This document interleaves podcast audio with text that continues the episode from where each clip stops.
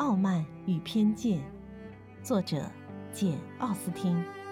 麦基和您一起品读经典。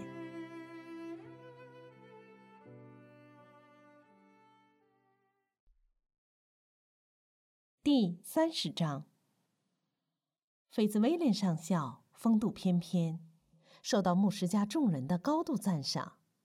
夫人、小姐们都觉得他定会给罗辛斯的聚会平添不少情趣。然而，他们已经有多日没有接到那边的邀请了。因为主人家有了客人，用不着他们了。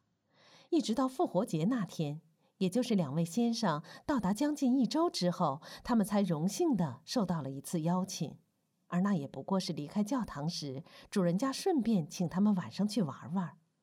过去的一周里，他们几乎就没有见到过凯瑟琳夫人母女。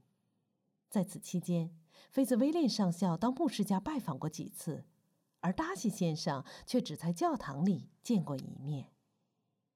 牧师家当然接受了邀请，并且适时的来到了凯瑟琳夫人的客厅。夫人客客气气的接待了他们，不过看得出来，他们绝不像请不到别的客人时那么受欢迎。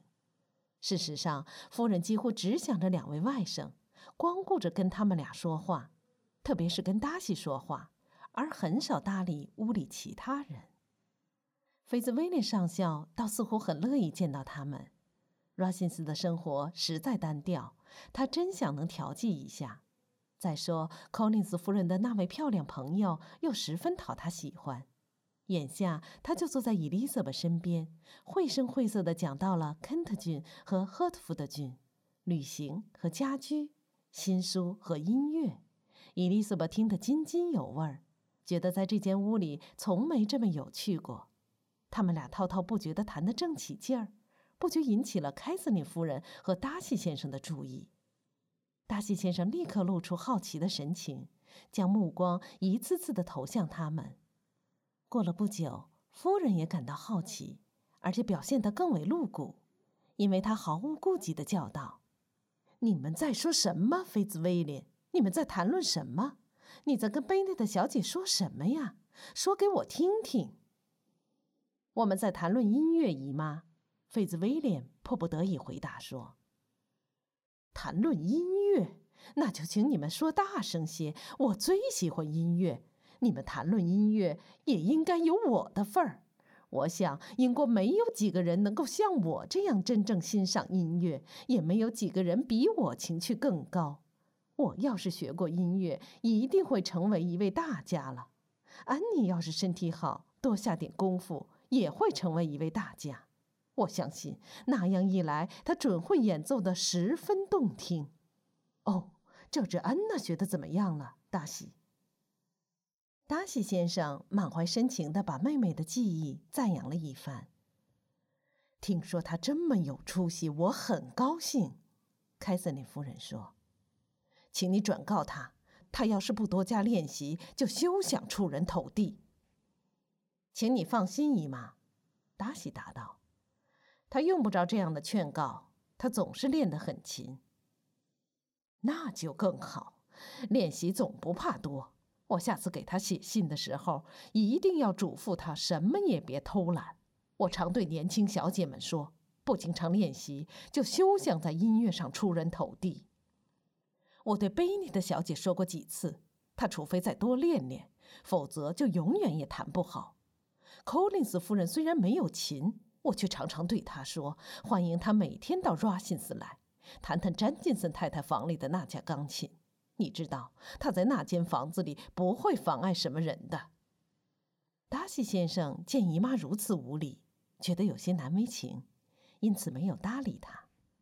喝过咖啡之后，菲兹威廉上校提醒伊丽莎白说：“他答应过要弹琴给她听。”于是，伊丽莎白立即坐到了钢琴前面，上校拖过一把椅子放在她旁边。凯瑟琳夫人听了半支曲，接着又像先前一样跟另外一位外甥谈起话来。后来，这位外甥也离开了她，从容不迫地朝钢琴那边走去，选了个位置站好，恰好能把演奏者的漂亮面庞看个一清二楚。伊丽莎白看出了他的意图。等到一弹完一个段落，便扭过头来对他狡黠的一笑，说道：“达西先生，你这副架势走来听琴，莫非是想吓唬我吧？尽管令妹确实弹得很出色，我也不害怕。我这个人生性倔强，绝不肯让人把我吓倒。别人越是想来吓唬我，我胆量就越大。我不想说你讲错了。”达西说道。因为你不会当真认为我存心吓唬你，我有幸认识了你这么久，知道你就喜欢偶尔说些言不由衷的话，从中得到很大的乐趣。伊丽莎白听见达西这样形容他，不由得纵情笑了起来，随即便对菲兹威廉上校说道：“你表弟在你面前这样美化我，教你一句也别相信我，我真不走运，本想在这里混充一下。”让人觉得我的话多少还是可信的，却偏偏遇上了一个能戳穿我真实性格的人。说真的，大西先生，你也太不厚道了，居然把你在赫特福德了解到的我的缺陷全给抖露出来了。而且，请恕我直言，你这样做也太不高明，因为这会引起我的报复，说出一些事儿来，让你的亲戚听了会吓一跳。哼。我才不怕你呢，达西笑笑说。菲兹威廉上校嚷道：“请你说给我听听，他有什么不是？我想知道他在生人面前表现如何。”那我就说给你听听，不过你要做好准备，事情非常可怕。你要知道，我第一次在赫特福德郡看见他是在一次舞会上。你知道他在这次舞会上做什么了吗？他总共只跳了四曲舞。我不愿意惹你难过，不过事实就是如此。虽然男士很少，他却只跳了四曲舞，而且我知道的很清楚。当时不止一位年轻小姐因为没有舞伴，只好冷坐在一旁。大西先生，你无法否认这个事实吧？当时，当时除了自己一伙人以外，我无幸认识舞场里的任何一位女士。不错，舞场里也不兴请人做介绍了。哦，菲兹威廉上校，我下面谈什么？我的手指在恭候你的吩咐呢。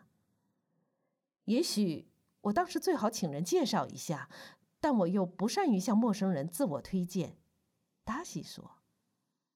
伊丽莎白仍然对着菲兹威廉上校说道：“要不要问问你表弟，这究竟是什么缘故？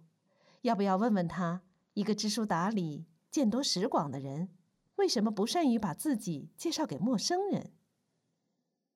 我可以回答你的问题，费兹威廉说，而不用请教他，那是因为他怕麻烦。我确实不像有些人那样有本事，达西说，遇到素不相识的人也能言谈自若。我不像有些人那样就会听话听音，假装对对方的事情很感兴趣。我弹起琴来，伊丽莎白说：“手指不像许多女人那么熟练，既不像她们那么有力、那么灵巧，也不像她们弹的那么有味儿。不过，我认为这都怪我自己，怪我自己不肯多练。我可不信我的手指就不中用，比不上哪个弹得比我强的女人。”达西笑笑说：“你说的完全正确，可见你的练习效率比别人高得多。”凡是有幸听过你演奏的人，都不会觉得还有什么不足之处。我们两人都不愿在生人面前表现自己。说到这里，凯瑟琳夫人大声诘问他们在说什么，打断了他们的谈话。伊丽莎白立刻又弹起琴来。凯瑟琳夫人走上前来，听了几分钟，然后对达西说。贝尼特小姐要是再多练习练习，再能请伦敦的名师指点指点，弹起来就不会有什么欠缺了。虽说她的情趣比不上安妮，但她很懂得指法。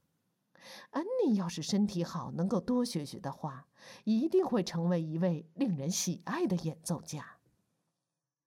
伊丽莎白望望达西，想看看她表妹受到这番赞扬，她是否竭诚表示赞同。不想当场核实，他丝毫看不出任何相爱的迹象。从达西对德布尔小姐的整个态度来看，伊丽莎白不禁为宾蕾小姐感到欣慰。假如宾蕾小姐跟达西是亲戚的话，达西同样可能娶她。凯瑟琳夫人继续对伊丽莎白的弹奏说长道短，夹带着还就演奏和鉴赏问题做了许多指示。伊丽莎白出于礼貌，只好耐心的听着。后来应两位先生的要求，她依然坐在那里弹琴，直到夫人的马车备好了，要送他们回家。